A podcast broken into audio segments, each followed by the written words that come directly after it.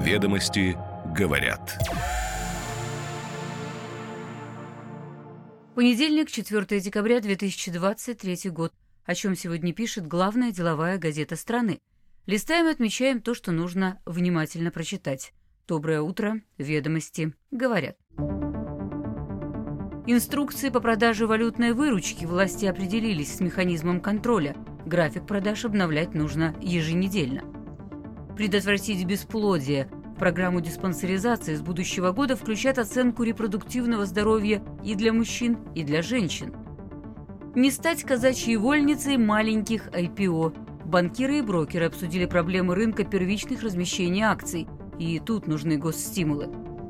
Слишком большие издержки. В России остро не хватает водителей такси, и это на фоне растущего спроса на поездки и при дефиците машин. Экспорт российской фанеры снижается, но темпы падения замедляются на фоне роста поставок на новые рынки вместо Европы. Ведомости говорят. Власти определились с механизмом контроля за продажей валютной выручки. Экспортеры получили от Росфинмониторинга и Центробанка соответствующие инструкции. Со ссылкой на осведомленные источники ведомости говорят, что контролировать продажи планируется по пяти направлениям. От экспортеров, в частности, требуется составить и утвердить с властями график продаж валюты, обновлять расписание нужно еженедельно, раскрывать план управления активами и пассивами, это ежемесячно, сообщать о неисполненных покупателями обязательствах по действующим контрактам, определиться, какие именно участники группы компаний будут продавать валюту и отчитываться об исполнении плана. Документы нужно направлять в ЦБ или Росфинмониторинг по определенным стандартам, которые утверждает в том числе Минфин. У экспертов есть вопросы по отдельным нормам, но механизм новый и для бизнеса, и для государства, и пока идет период двусторонней адаптации. С 16 октября вступил в силу указ президента, который вводит обязательства по репатриации и продаже валютной выручки для 43 групп крупнейших экспортеров.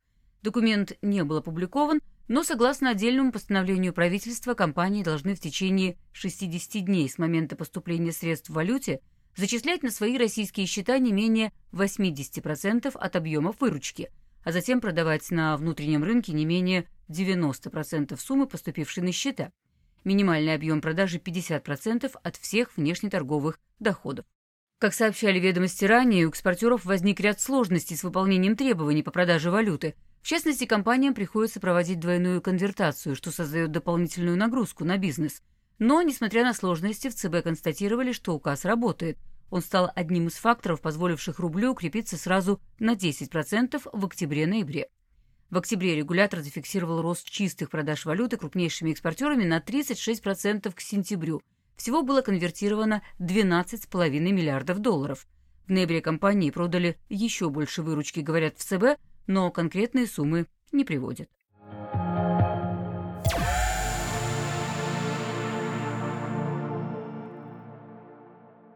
Программа диспансеризации россиян со следующего года будет расширена двумя направлениями – скринингом для оценки мужского и женского репродуктивного здоровья, а также тестированием на гепатит С.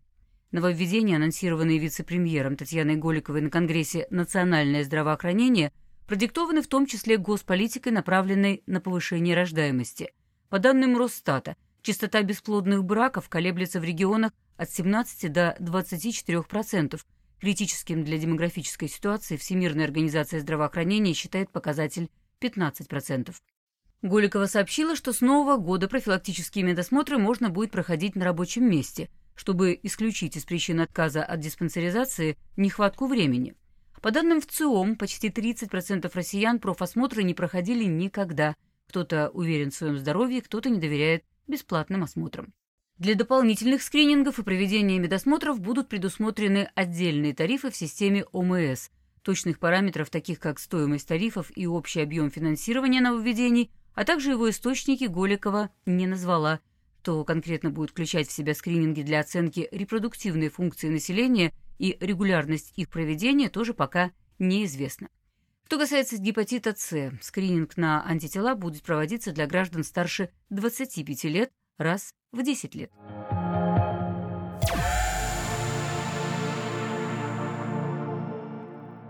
Можно ли зачерпнуть ведром из стакана? Так президент Ноуфор Алексей Тимофеев описал проблему, стоящую перед российским рынком первичных размещений акций IPO. Сегодня он удовлетворяет спрос средних компаний, но является вызовом для крупных. Бум на привлечение акционерного капитала участники рынка обсудили на конференции ведомостей. Тимофеев назвал размещение средних компаний позитивным развитием рынка, так как это делает разнообразнее инструментарий, что важно для инвесторов. Но нужно и разнообразие самих инвесторов. Денег физлиц недостаточно, чтобы закрыть дыру в объемах после ухода нерезидентов. Ярким было выступление и первого зампреда правления Совкомбанка Сергея Хатимского. Он назвал российский рынок IPO немного диким. На биржу выходят понятные истории с классическим подходом и институциональными инвесторами, и параллельно, цитата, «адские отвратительные вещи залезают в карманы инвесторов неприличным образом». Среди новых акций попадаются слишком рискованные, низколиквидные, подверженные манипуляциям, перечислил банкир, но конкретных эмитентов не назвал. Хатимский считает важным не подорвать чередой неудачных размещений идею вкладываться в рынки капитала. К слову, сам Совкомбанк, которого ждали на публичных торгах последние лет 10, 1 декабря объявил об IPO, и ведомости сегодня об этом отдельно говорят. По мнению участников конференции, без дополнительного государственного стимулирования институционального спроса мы получим казачью вольницу из большого числа маленьких IPO. Наиболее вероятным и быстрым решением тут может быть реформирование индустрии негосударственных пенсионных фондов, которым нужно позволить больше риска, чтобы клиенты могли рассчитывать на большую доходность. Сильным решением властей было бы и предоставление управляющим паевым инвестиционным фондам возможности предлагать альтернативные пенсионные продукты, что запустило бы конкуренцию в этой индустрии.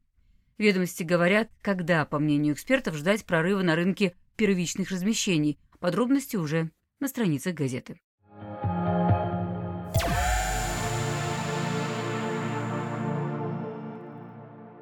Спрос на поездки в такси по всей стране восстановился до уровня 2021 года, но отрасль испытывает сильный дефицит кадров. К осени нехватка водителей составила 72 тысячи человек, а число разрешений на таксомоторную деятельность сократилось на 13,6%. Это данные исследования аналитического центра при правительстве, которые не включают текучесть кадров, но анализируют, сколько нужно постоянно работающих таксистов. Отток водителей авторы связывают с растущими финансовыми и административными издержками, а также с мобилизацией, отъездом мигрантов из крупных городов и перетоком кадров в другие сферы. В числе основных причин возросшие расходы на автомобили и их обслуживание. За последние два года они выросли в полтора раза. В проблемном списке и дефицит самих автомобилей Относительно 2021 года он составил 21,4% при потребности в 40-50 тысяч машин ежегодно. Ведомости говорят, что сами таксисты винят в происходящем не столько рыночную ситуацию, сколько госрегулирование. Новый закон о такси, вступивший в силу в сентябре, предъявляет к самозанятым водителям по сути те же требования, что и к таксопаркам. Помимо разрешения на деятельность, они должны самостоятельно выписывать себе путевые листы, проходить ежедневные медицинские и технические осмотры, за свой счет перекрашивать автомобиль, приобретать специализированный полис ОСАГО, который в 10-20 раз дороже стандартного, при том же страховом покрытии. Среди причин оттока таксистов называют и падение доходов. И хотя по данным Headhunter.ru по заработкам таксиста на первом месте среди рабочих специальностей в среднем 105 тысяч рублей в месяц, но доход тут не равен чистой прибыли – Аренда, бензин, мойка, комиссия агрегатора, плюс рабочий день по 11-12 часов. Авторы исследования отмечают, чтобы окупить растущие расходы и мотивировать водителей остаться в отрасли, рынок вынужден адаптироваться к ситуации. Средняя цена поездки увеличилась с 2021 года на 23-29%. По мнению экспертов, удержать одновременно и водителей, и цены для пассажиров – задача практически невыполнимая.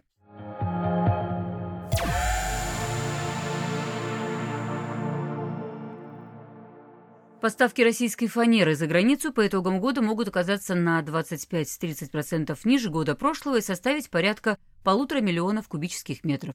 Такой прогноз дали опрошенные ведомостями аналитики. Снижение производства и экспорта произошло на фоне отказа ЕС от продукции из России. До введения санкций 2022 года Евросоюз был крупнейшим экспортным рынком для российских производителей лесопромышленного комплекса – но в июле 22 был введен запрет на импорт нашей древесины, фанеры, древесных плит и пилет. Позже эмбарго расширили на ввоз целлюлозной массы и отдельных видов бумаги и картона. В этой ситуации отечественным компаниям пришлось выходить на новые рынки сбыта, а также наращивать поставки по альтернативным направлениям. В 2023 году в топ импортеров вышли Египет, Китай и Турция. Далее следуют Азербайджан, Узбекистан и Казахстан. Продолжаются и поставки в США, несмотря на возросшую после начала спецоперации импортную пошлину на фанеру с нуля до 50%. Но теперь объем на 66% меньше, а в денежном выражении просадка с января по июль 77%, 52 миллиона долларов. В среднесрочной перспективе аналитики не ожидают восстановления экспорта фанеры до уровня 2021 года. Наш основной экспортный товар тут березовая фанера, которую используют в Америке и Европе – а вот в других регионах она не столь востребована. Там отдают предпочтение более дешевой продукции из других лиственных пород. Впрочем, на этом фоне растет внутренний спрос. До введения санкций российским потребителям поставлялась примерно треть от произведенной в стране фанеры, после уже около 50%. Ведомости говорят.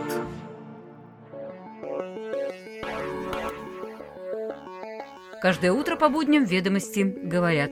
Краткий обзор публикаций главной деловой газеты страны. Следим за развитием событий и новыми трендами. До встречи завтра.